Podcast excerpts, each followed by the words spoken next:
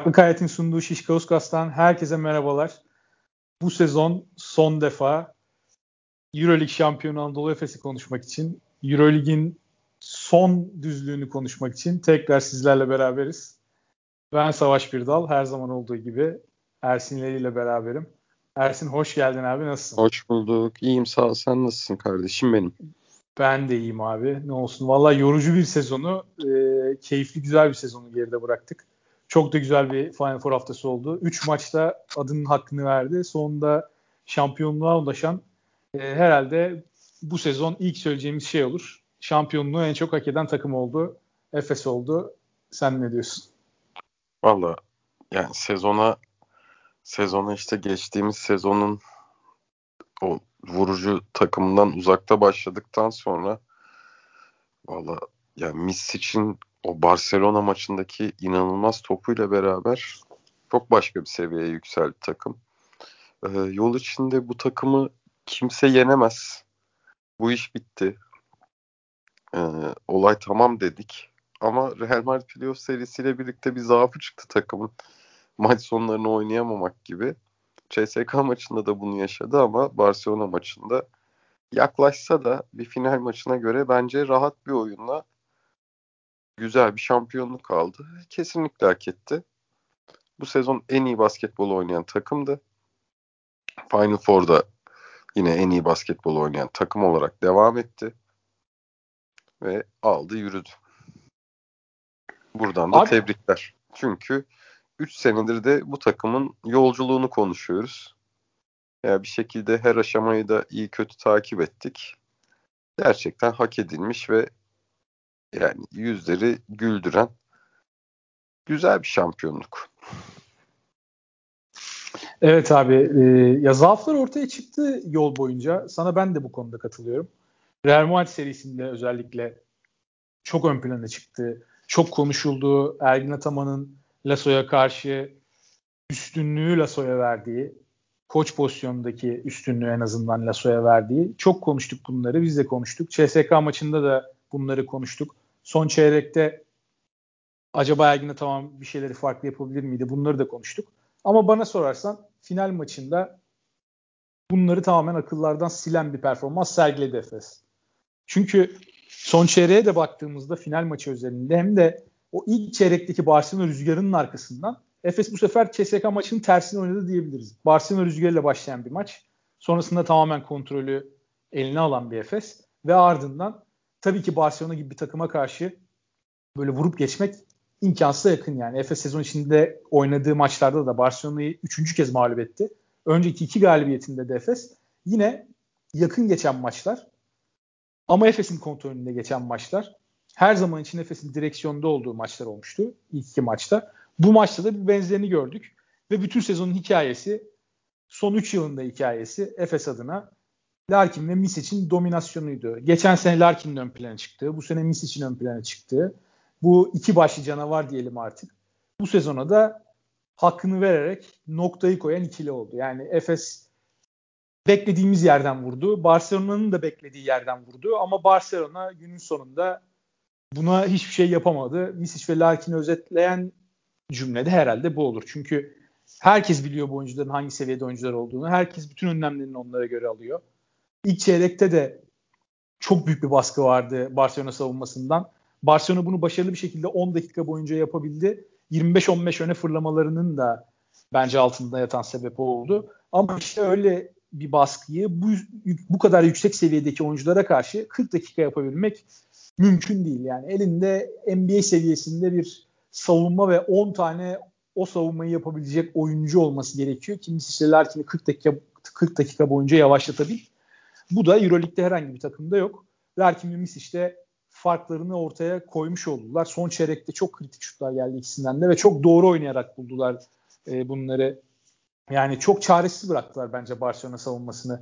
Saras'ın sen stratejisini nasıl buldun maç içinde? Çünkü biz hep şey konuşmuştuk. Yani ben mesela e, şeyi net bir şekilde söyleyebilirim. Önceki programda, yarı finalden sonra yaptığımız programda da Saras'ın farklı bir şeyler yapması lazım standart Barcelona sistemiyle bu maçta Efes'i durdurmaya çalışırsa o zaman Efes her zaman için kontrollü olacak olan taraf demiştim. Senle de hem fikirdik bu konuda. E, Şaras'ın hamlelerini ya da doğrusunu söylemek gerekirse daha ziyade hamlesizliğini nasıl buldun maç genelinde? Valla Saras'ın e, oyun planında, oyun başlangıcında e, Larkin'in de maçına çabuk girememesi, Larkin ve Miss için de maçına çabuk girememesi hem oyun planının getirisi hem de biraz da şans oldu. Çünkü yani Miss için ilk giren şutunu hatırlarsın. Ondan sonra Larkin bir şekilde şeyi buldu. Nasıl cevap vereceğini buldu. Ee, bir şekilde savunmanın altından geçerek çok fazla faul almaya başladı. Ee, oyuncuları da afallatan bir sertlik. Ve e, bu sertliğin seviyesini seviyesine aslında bu sertliğin bu seviyeye çıkmasına çok da izin vermeyen bir hakem üçlüsü. Çok fazla faul çalındı çünkü maçta.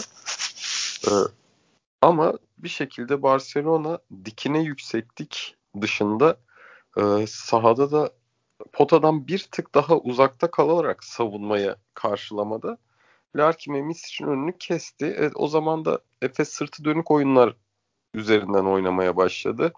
E, bu sefer işte hem Barcelona'nın yani kolları uzun fizikli forvetleri hem pota altında maça çok iyi başlayan Davis bir şekilde savunmada tamamen ipleri eline alıp bayağı zor dakikalar yaşattı Efes'e. Ee, buradan Plyce'la çıkmakta işte yani bir şekilde bir şekilde her oyuncuyu hazır tutmanın gerekliliğini gösterdi. Sertaç maça iyi başlamıştı ama bir yandan Davis çok hareketli Sertaç'a göre ve çabuk yıprandı Sertaç. Faul problemi de yaşadı. Ee, Dunstan herhalde tam bu oyunda o sırada beklenen oyuncu değildi. O yüzden Plyce'a döndü. Ve Ergin Ataman ondan sonra da maçın kontrolünü bir daha hiç elinden bırakmadı. Evet abi ben de katılıyorum sana aslında. İlk çeyrekle alakalı birkaç bir şey söylemek istiyorum. İlk çeyrekte Klaver'le başlaması üstüne bir de kanatta Şaras'ın e, Klaver tercihi ve Davies'in çok aktif bir biçimde tepeye çıkıp Efes kartlarını rahatsız edecek derecede orada savunmada bir agresyon sergilemesi biraz Efes'i hazırlıksız yakalamış gibi bir izlenim edindim ilk çeyrekte. Ama bunun ardından orada özellikle maç başlarken e, Misic bu pozisyonları iyi değerlendirdi ama Larkin'den maçın başında Efes tam o e, istediği katkıyı alamadı. Orada Davies bu kadar aktif olunca guardların üstüne Barcelona çok yüklenince Misic çok güzel birkaç pozisyonda hatta çok pardon e, Larkin'le yanılmıyorsam bir asisti vardı. Sertaç'ı çok iyi kullandı Efes orada. Ama evet. işte e, ilk çeyrek boyunca Efes o alıştığımız hücum ritmini bir türlü yakalayamadı. Ya bundaki en büyük sebep de Davies'in oradaki savunması. Ayakları çabuk bir oyuncu Davies. Orada çok aktif bir biçimde Efes kartlarına baskı uygulamaya çalıştı ve switchlerden sonra da sürekli Efes kartları üstünde fizikli ve ayakları çabuk oyuncular kalacak şekilde çıktı sahaya Barcelona. Kalates olsun, Higgins olsun, Klaver olsun. Buradaki tek zaaf Mirotic'ti. Efes zaman zaman Mirotic'in üstüne gitmeye çalıştı. Ama Barcelona gibi bir takımda 4 oyuncu Mirotic'in bu savunmadaki zaafını telafi edebiliyor. İşler ne zaman bir yere değişti? kadar ama. Pardon abi sesin gitti. Bir yere kadar ama diyorum. Aynen öyle işte yani başta da söyledim. Bunu 40 dakika yapmak mümkün değil. Çünkü Larkin de Misic de hiçbir zaman geri adım atmayan oyuncular. Daha doğrusu zaman zaman geri adım atabilen ama e, oyuncular ama bu maçta o geri adım atmadılar. Maçın anahtarlarından bir tanesi de oydu. Larkin mesela ilk yarı boyunca saha içi isabeti var mı hatırlamıyorum. İlk yarıda saha içi isabeti olmayabilir. Faul. Evet işte evet. çizgiye o kadar istikrarlı biçimde gitti ki sezon içindeki maçlarda da Barcelona'ya karşı bunu çok yapmıştı. Palau'daki maçta da Larkin'in bolca çizgiye gittiğini görmüştük. Larkin'in saha içinden şut ritmini bulamadığı maçlarda bu şekilde aktif olması savunmaya adeta ortadan yarabilen yeteneğe sahip bir oyuncu. Çok özel bir yetenek özellikle Avrupa seviyesinde. Bunu aktif bir biçimde kullanabilmesi Barcelona savunmasını yine yani sürekli parmak ucunda bıraktı. Hiçbir zaman rahat rahat böyle geriye yaslanıp da o savunmayı yapamadı Barcelona. Evet istemediği şutları ittiler Efes'i. Senin de dediğin gibi post-up'lara yönlendirdiler. Efes'in çok tercih etmediği bir oyun stili bu. Ama işte bir yere kadar. O 10-15 dakikalık baskı sonunda e, ben hatta notunu almıştım. Hemen ona tekrar bakayım. Şimdi ilk çeyreğin sonuna bir dakika kala Brandon Davis oyundan çıktı. İkinci faulünü aldı ilk çeyrekte. Hı hı. Brandon Davis iyi bir çeyrek geçirdi. Onu övdük zaten.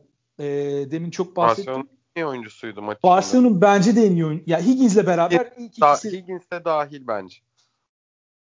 Davies iki taraflı etki itibariyle daha çok ön plana çıktı. Barcelona 25-15 öne fırlamazdı muhtemelen Davies'in katkısı olması. Katılıyorum ben de. Bir dakika kala Davies oyundan çıktığında Gasol girdi haliyle. E, Şaras'ın son dönemdeki Davies'in arkasına tercihi Gasol. 10 dakika civarı Gasol oynatıyor. Gasol girdiğinde 20-15'ti maç. O noktadan sonra 25-15'e taşıdı Barcelona maçı ama sonrasında 9-0'lık bir seri verdiler. İkinci çeyreğin ortasında Gasol oyundan tekrar çıktığında Davies 2 faulle oyuna geri girdiğinde 6-27 varmış. 25-24'tü maç. Orada bütün kontrol tekrar Efes'e geçti ve oradan sonra Barcelona tekrar öne geçse bile Efes oyunun kontrolünü, temponun kontrolünü ve oyunun oynandığı şekli hiçbir zaman Barcelona'nın istediği tarafa çekmesine izin vermedi. Maçın kilidi de bence orada kırıldı. Efes oradan sonra tamamen kendi istediği maçı oynadı ve oradan sonra Efes bu maçı kaybetseydi de son çeyrekte yine çünkü Barcelona bir ara geldi eşitledi skoru. Efes bu maçı Barcelona'ya vermiş olacaktı. Ama Misic ile Larkin de sezon boyu yaptıklarını bu maçta da yapmayı başardılar. O iradeyi ortaya koydular. Bunun da yaşanmasına izin vermediler. Muazzam bir performans sergilediler. İkisi de son çeyrekte çok iyilerdi bence. Ara ara ekstra katkılar geldi. Singleton'ın savunmada ekstra, ekstra katkısı.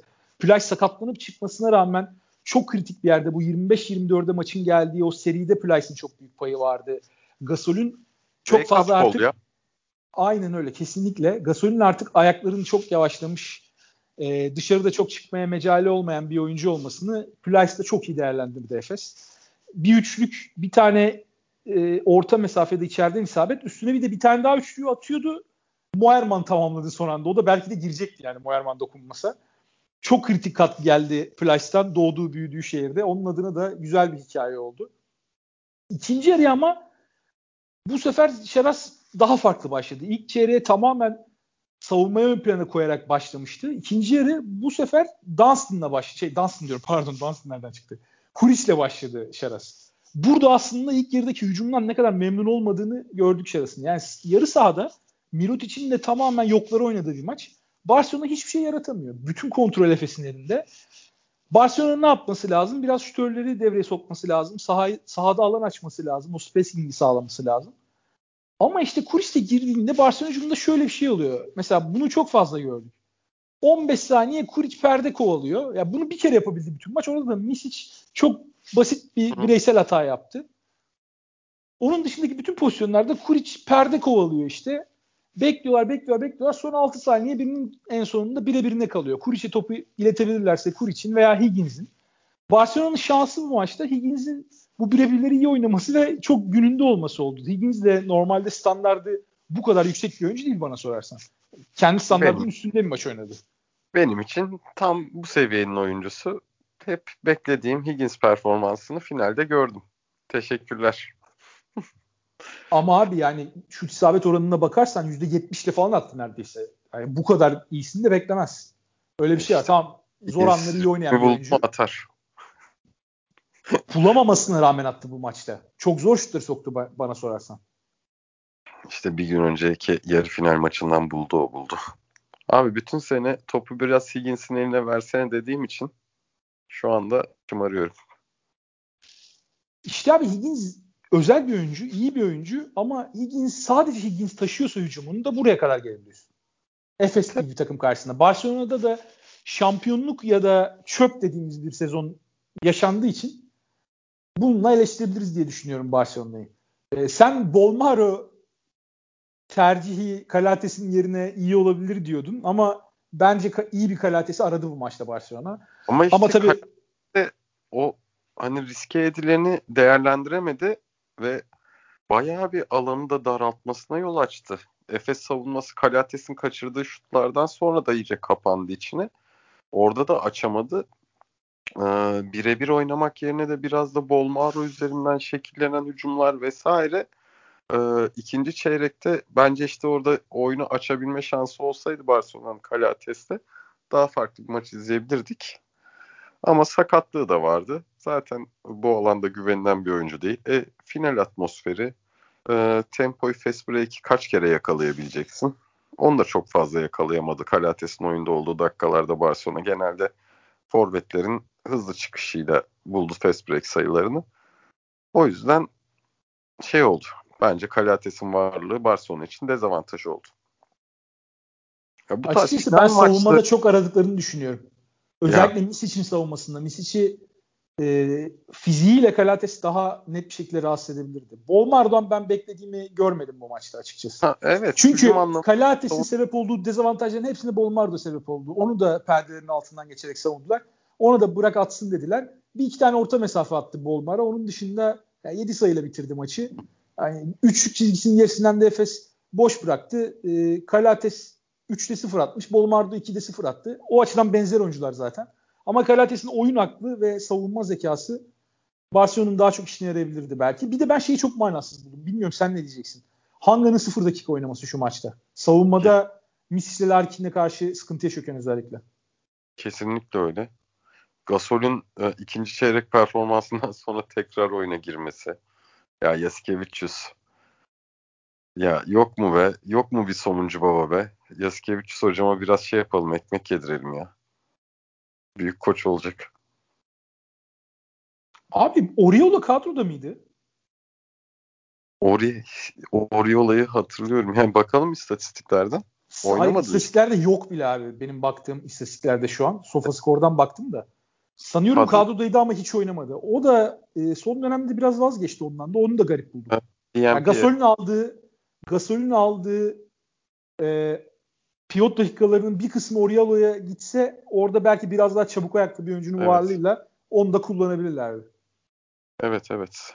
Ee, yani e, şey oynamamış ya Oriola ve Hanga'nın biraz daha şey Oriola ve Hanga ile aslında savunma istikrarını bir şekilde devam ettirebilirdi. Bence yanlış olmuş. Ben de ben de o açıdan çok mantıklı bulmuyorum. Hatta bugün birkaç İspanyol e, Twitter hesabında da o açıdan eleştirdiğini gördüm ya. Hanga Hanga'nın neden oynamadığı İspanya'da da Barcelona cephesinde biraz sorgulanmış. E, tabii biz Efes üstünden devam edelim biraz daha konuşmaya. Efes adına Moerman'dan mesela son dönemde katkı alamadıkları bir oyuncuydu. Moerman'dan bence iyi katkı aldıkları bir maç oldu. Rebound özelinde özellikle. Son dönemde Moerman'ı sahada tutmakta savunmadaki dezavantajı sebebiyle zorlanan bir Efes vardı. Burada Moerman'ı sahada tutmak reboundlarda da Efes'e artı yazdı. Çünkü Moerman e, belki atletizm olarak Singleton kadar çabuk ayaklı veya kolları uzun bir oyuncu değil. Ama bu maçta Barcelona'nın hücum reboundundan Efes'e çok zarar verebileceğini konuşmuştuk. Barcelona yine kazandı hücum reboundlarını.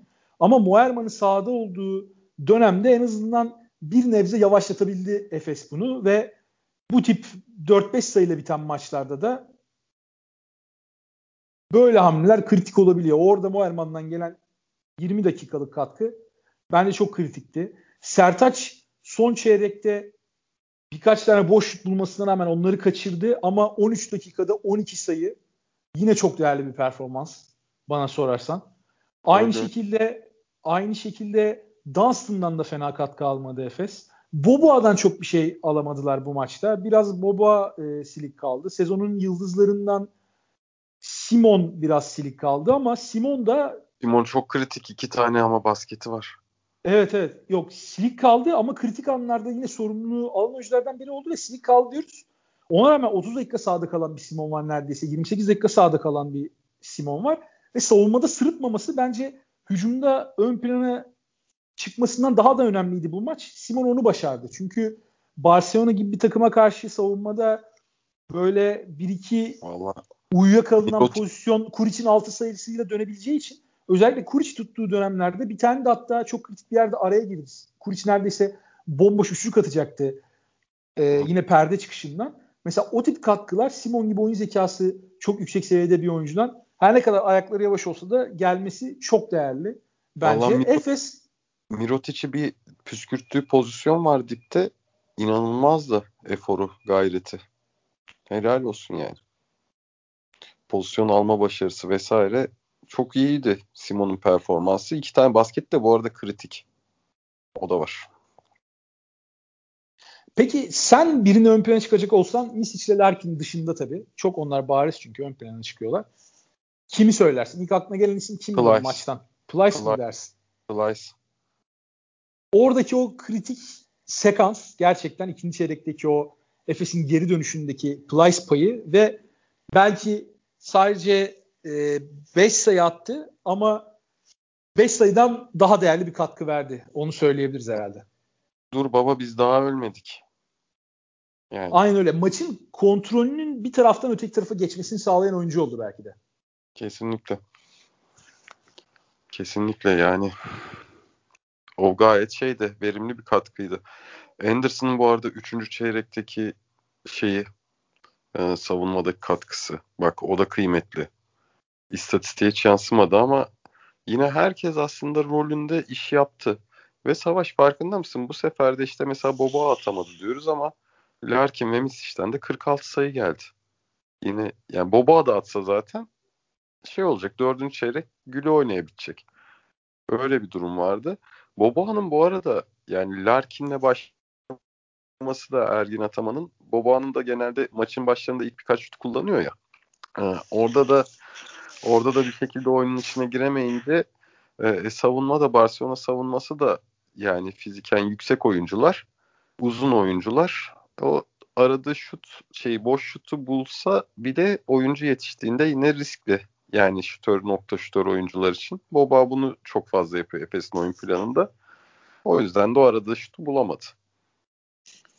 Ama işte bu maçta Larkin'in maçıydı ya. Çünkü Cuma gününden sonra çok konuştuk. Twitter'da da konuştuk. Odada. Sonrasında podcast'te de konuştuk.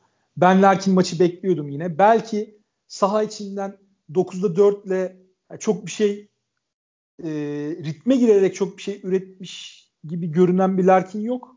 Ama 12 defa servis atış çizgisine gitmiş olması, oradan da %100 de isabet bulmuş olması, o faulleri bir de ya alış şekli 10 defa faul yapılmış Larkin'e bu maçta. Barcelona savunmasının tüm ritmini bozan bu oldu bence. Orada o kadar odaklanmak zorunda kaldıkları bir oyuncudan hiçbir şekilde e, negatif bir şey yaratmasına yol açamadılar. Çünkü Larkin köşeye sıkıştı dediğin anlarda bile son bir kez vitesi değiştirdi. Gaza bastı. Bir faul aldı. Atıyorum Brandon Davies'le karşı karşıya kaldı. Tamam belki zor şuta e, yöneltirler burada dedin Larkin'i. Ama Larkin işte Larkin'i bu sezon eleştirdiğimiz dönemlerde biraz da e, ben şahsım adına bu sebepten eleştirdim. Çünkü bu kadar yüksek seviyede bir çabukluğa sahip bir oyuncunun e, zor şutlara bu kadar kolay yöneliyor olmaması lazım. Lakin bu maçta bunu yaptı. Efes'in de son çeyrekte geçtiğimiz maçlarda o gördüğümüz kontak kapama durumuyla karşılaşmamasının en önemli sebeplerinden bir tanesi o. Çünkü 16-17 saniye hücumda bir şey yaratamayıp da son topta Larkin veya Misic'in eline bakıp hadi baba sen bize bir isolation oyna 3 saniyede 4 saniyede de bunun üstünden de bir şey at dediğin zaman Efes oralarda kontağı kapatıyordu. Diğer oyuncular 4 tane oyuncu topun elinde olan e, olduğu oyuncuyu izliyorlardı. O oyuncu da atarsa atıyordu. Atamazsa da ki çoğunlukla atamadı bu kontak kapadığını söylediğimiz dönemlerde. O zaman da tamamen ibre rakip takıma dönüyordu. Buralarda Efes ritmi bulamadığı bir maçta 18'de 4 yani %22 ile üçlük attığı bir maçta hiçbir şekilde geri adım atmadı. Ki serbest atış çizgisinden 35'te 30 atan bir Efes. Sezon boyu iyi serbest atış attılar. Ama bu e, böylesine sert savunma yapan bir takıma karşı bunu kullanabilmek en önemli şey yani. Burada her zaman için kolay şey. Savunmaya atak et de faul aldır demek bir oyuncuya. Ama bunu yapabilecek e, hem zindeliğe hem de mental kuvvete sahip olmak en büyük farkı yaratan şey. Yetenek farkı zaten burada ortaya çıkıyor. Yeteneğin üstüne kafada da o iradeyi azme eklediğin zaman zaten Barcelona'nın Efes'i durdurabilmesi, Efes'in bu iki başlı canavarını durdurabilmesi mümkün değildi. Efes her zaman için bir adım önde olacaktı. Misic ve Larkin de kendilerine yenilmeyince zaten Barcelona'nın da Efes'i yenmesi için bir çare kalmadı bence. Ee, Larkin'in birkaç dakika bu sertliğe uyum sağladıktan sonra e, çözümü faul almada bulması da bence yine şey kendisi için. Ya oyun içi çözüm buldu, sinmedi. Hep zaten üstüne gidiyordu ama çözümü buldu ve Barcelona'nın da buna çözüm bulamamasını sağladı. Ya tam bir tam bir şey süperstar kalitesinde bir winner'lık ortaya koydu.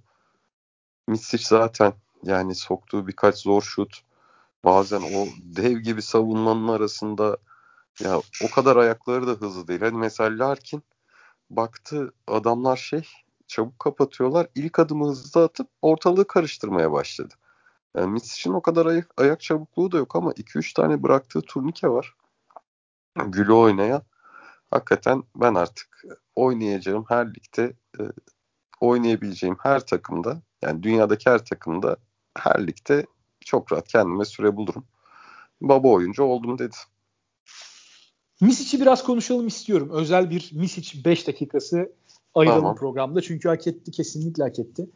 Mesela ayakları çabuk değil dedin ama NBA'de çok kullanılan bir tabir var. Deceptively quick diye. Yani yanıltıcı şekilde çabuk.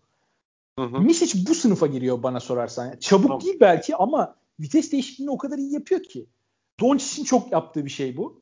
Misic de bir anda basıp gidebiliyor guard'ın yanından. Çünkü guard veya uzun onun oradaki o vites arttırışını öngörememiş oluyor. Çok da zeki bir oyuncu Misic. Perdenin de nerede geleceğini çok iyi biliyor. Perdeyi kullanma şekli açısından Avrupa'daki herhalde şu an en iyi oyuncu olabilir. Bilmiyorum aklıma şu an başka oyuncu gelmiyor. Dekolo falan da bunlarda iyi ama Misic'in şu an kariyeri itibariyle e, yaşı da itibariyle çıktığı seviye bence Avrupa'da geri kalan herkesin çok önünde. Ve bunların üstüne bir de çok net bir şut tehdidi. Kariyerin başından beridir. Yani ilk sezonlarında şutu sebebiyle çok eleştirilen bir Misic vardı. Sonrasında Tofaş'la beraber Jalgiris de o şutu biraz cilaladı.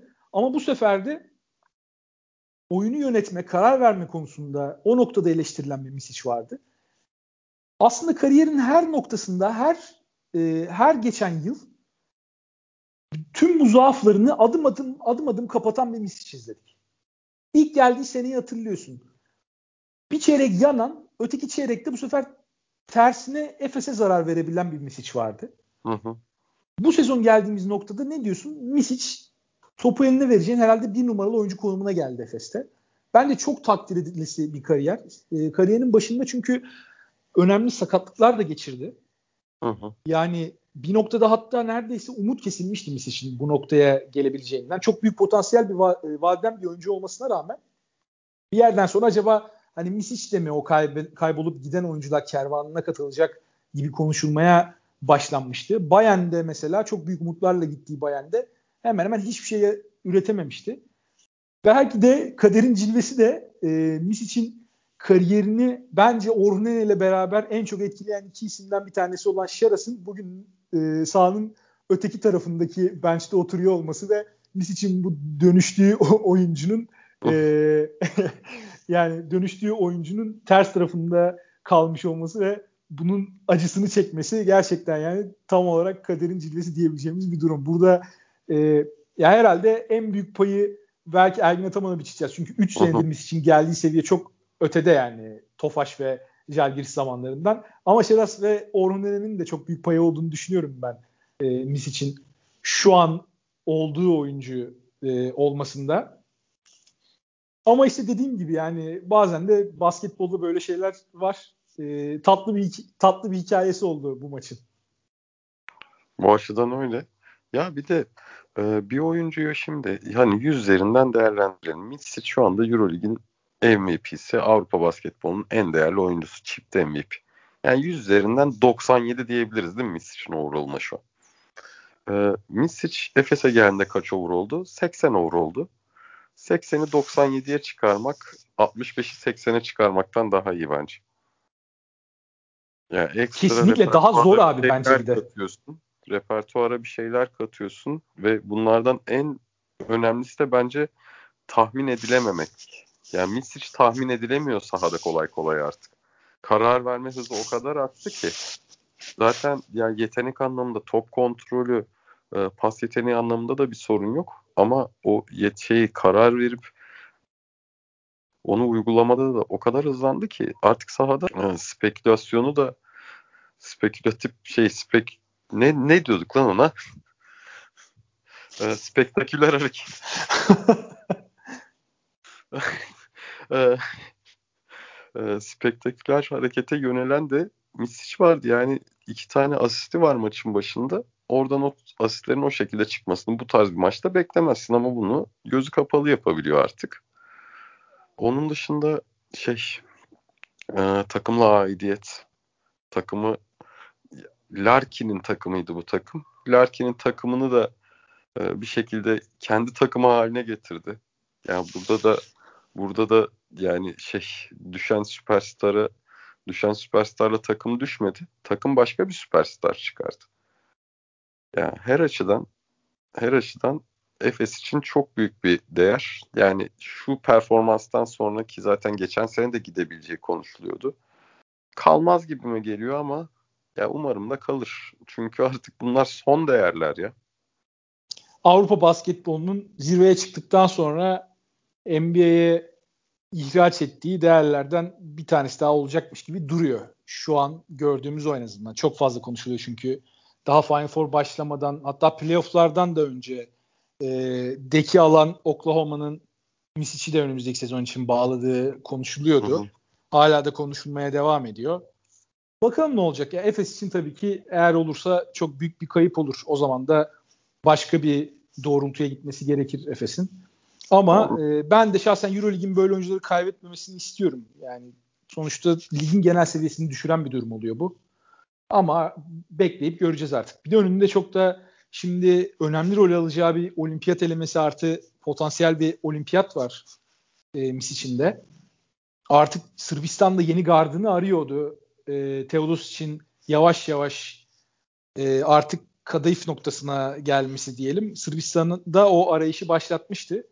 Ve Sırbistan'ın koçu da Misic'in yaşadığı bu gelişimi en azından son senesini çok yakından izleyen e, birçok defa da bu sezon yine Şaras gibi bunun öteki tarafında kaybeden tarafında kalan Kokoşkov olduğu için ben çok büyük rol alacağını düşünüyorum Misic'in yazında. Kariyerinin zirve noktasını yaşıyor şu an Misic ve buraya adım adım hak ederek geldi. Çok da özel bir yetenek.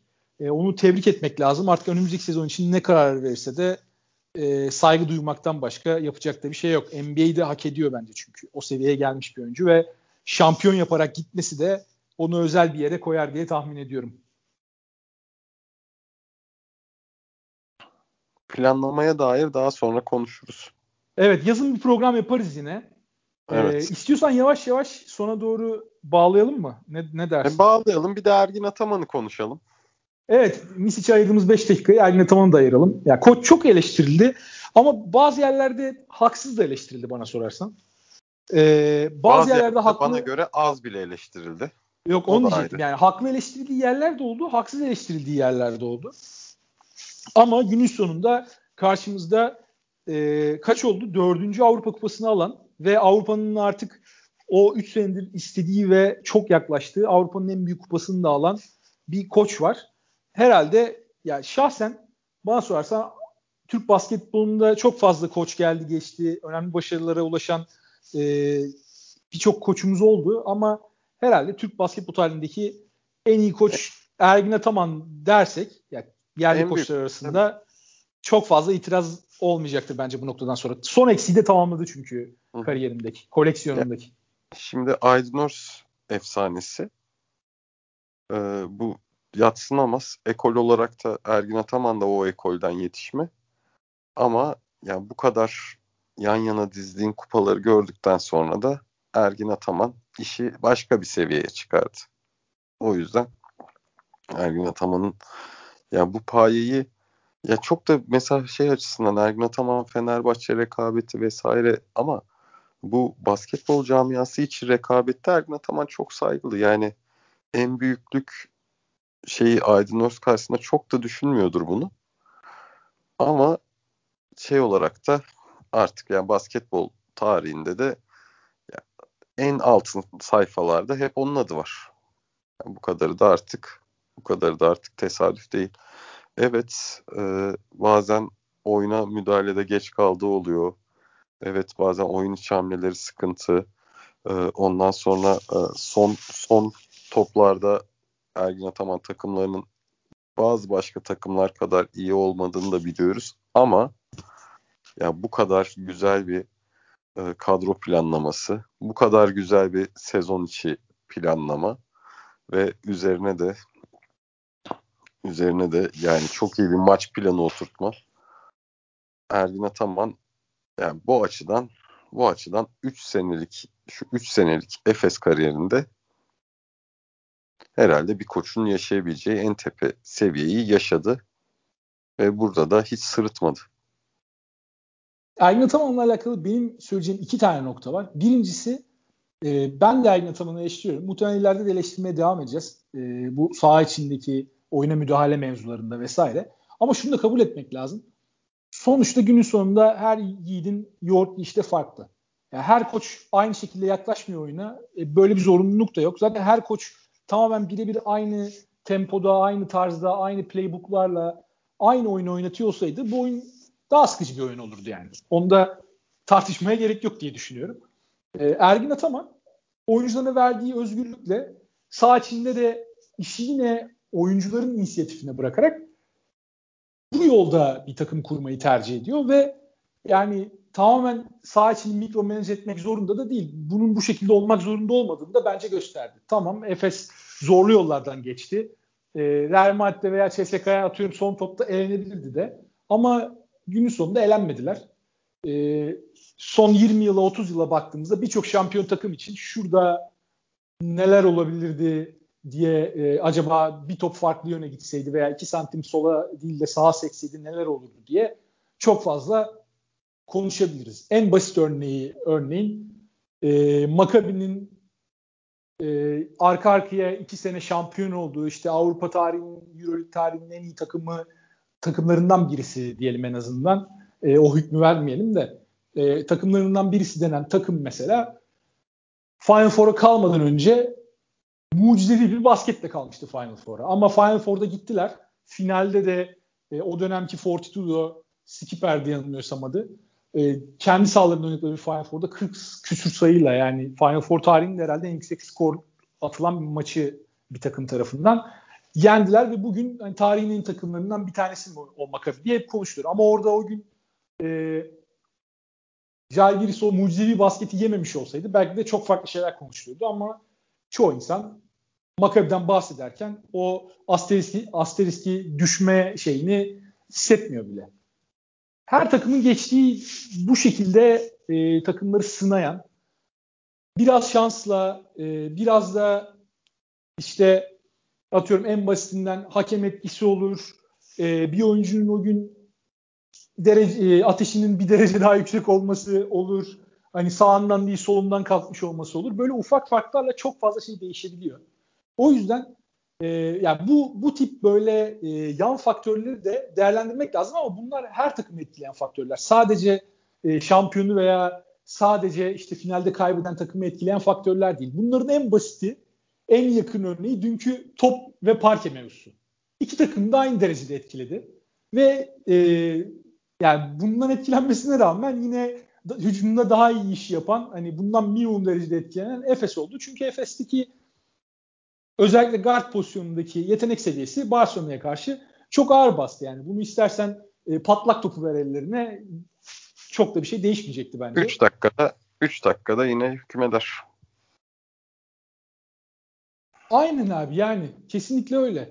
E, o yüzden hani bu etkilerden de bahsetmek gerekiyor ama her takım içinde bu etkilerin aynı seviyede hemen hemen aynı seviyede olduğunu bunların biraz da böyle random hani e, çok da kontrol edilemeyen şeyler olduğunu da kabul etmek gerekiyor.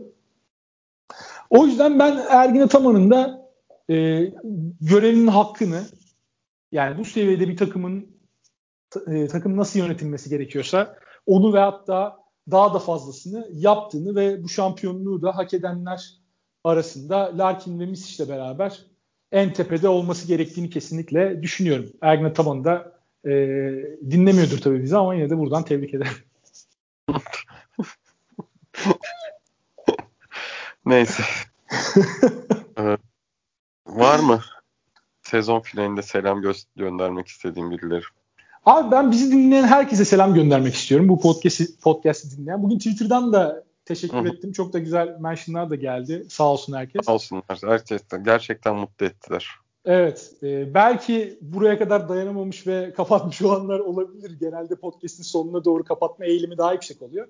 Ama ben soru gönderen, yani tekrar da buradan soru gönderen, bize yorumda bulunan, işte Twitter'da mention atan, cevap verebildiğimiz, veremediğimiz, e, bize bugüne kadar destek olan herkese tekrardan çok teşekkür etmek istiyorum. Yani biz podcast'e başlarken ben üçüncü sezonu bitireceğimizi çok hayal edememiştim. Biliyorum sen de aynı fikirdesin. Üçüncü ay, üçüncü ay. Üçüncü Aynen, üçüncü ay bile başarıydı yani. üçüncü ayı görürsek şeydi. E, bizim için iyiydi. Valla e, ben de bir şeyler söylemek istiyorum üçüncü sezon sonunda. E, burası bir şekilde benim ruh halimden kaçış yerim oldu her zaman. E, hep belli bir seviyede tutturmaya çalıştım. E, neşemi, keyfimi.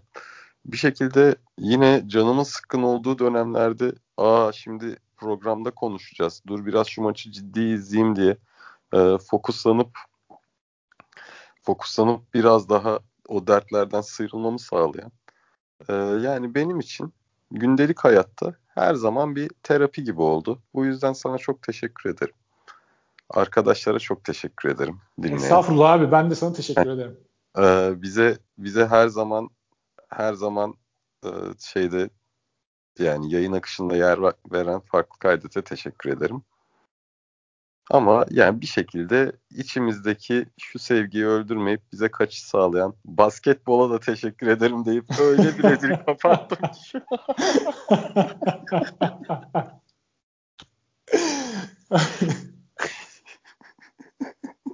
Programları bundan sonra böyle böyle kapatmaya karar verdim. Basketbola da teşekkür ediyoruz. Basketbola çok teşekkürler. Ya işte o kısmı geyikti ama gerçekten yani benim için benim için bu iyi ki var. Tabii ki kimse hiç kimse dinlemiyor olsaydı olmazdı ama bir yerden sonra artık ne kadar dinlendiğimizi vesaire düşünmeden sadece konuşmaya ve şey yani sahanın içinde gördüğümden bir şeyler anlayıp bundan keyif almaya başladım. Ya bu program benim biraz olsun basketboldan daha çok anlamamı sağlayan bir program oldu. Tabii ki öyle çok bir iddiam yok ama en azından sahada bir şey gördü mü buradan bu çıkıyor diyebiliyoruz. Ya bu da güzel bir şey benim için. Kesinlikle abi. Ya maçları alelade izlemektense çok daha dikkatli. Biz bu maçı biz bu maçı Ersin'le şimdi hafta sonu konuşacağız diye çok daha dikkatli izlemeye başladım. Mesela dün maç sırasında hayatta yapmazdım. E, not aldım bayağı bildiğim. Oturdum. Yani e, aldım telefonu elime maç oynanırken işte şurada şu girdi, şurada şu çıktı. Şaras şu hamleyi yaptı, Ergin Ataman şu hamleyi yaptı şeklinde kaçırmayayım hani podcast'te konuşurken daha böyle kronolojik bir biçimde en azından nerede ne olduğu daha net bir şekilde aktaralım diye oturdum not aldım. Ben dinleyenlere teşekkür ediyorum her şeyden önce. Yani kimse dinlemese bu podcast'i yapmamızın çok manası yok zaten. Biz seninle kendi aramızda da bunları hep konuşuyorduk. Başlarken de podcast'te en önemli motivasyonumuz buydu. Yani biz kendi aramızda basketbolla karışık yaptığımız arkadaş muhabbetini, o goy goyu insanlarla da paylaşalım. Dinleyenler sağ olsunlar dinlerler, yani keyif alanlar. Dinlemeyenler de tabii ki kendi tercihleri yani. Ne kaçırdıklarını bilmiyorlar. Dinlemeyenler size yazıklar olsun. Neyse. Fazla uzun konuştuk. Sanki bir daha yayınlanmayacakmış, e, veda ediyormuş gibi oldu. Tabii ki Şişka Uskas. Allah sağlık, basketbol izleme motivasyonu, birlikte sohbet edebilme keyfi versin. Devam eder. Bundan yana. Abi şöyle söyleyelim. Yazın zaten artık biraz keyfimize göre olacak. Çünkü biraz da yorulduk tabii. Her hafta program yapınca artık ben şey noktasına geldim yani. Cumartesi böyle sabah kalkıyorum 5 gün çalışmışım. Kahvaltımı hızlı hızlı yapıyorum ki Ersin'le önceki iki günün maçlarını konuşacağız. Bir saat odaya kapanacağım. Kendimi hayattan soyutlayacağım diye. E tabii ki insan yoruluyor. Bir de hafta hafta içi de bunun bayağı bir mesaisi var. Neredeyse total haftalık benim ortalama maç izlediğim saat, Euroleague maç izlediğim saat 8 falandır. Yani Perşembe, Cuma bir de bunun çift maç haftası olduğunu düşün. Yani dörder saat. Ee, az mesai değil. Çift maç haftalarında 16 saatte tekabül ediyor neredeyse. Her gün iki tane maç izlediğimde bir de atlaya atlaya bu 4 saatlik periyotta aynı anda 5 maç izlediğim falan da oluyordu. Senin de benzerdir diye tahmin ediyorum. İnsanı yoruyor. O yüzden biraz yaz için yani artık transfer döneminin e, gidişatına göre keyfimize göre bir iki program yaparız diye hesap ediyorum ama önümüzdeki sezonun başlangıcıyla beraber tekrar aynı tempoda Ya Fener iyi takım kursun Ağustos'tan başlarız. Sözün özeti bu. Polonara transferi olsun diyorsun. Sen her gün de program yaparım.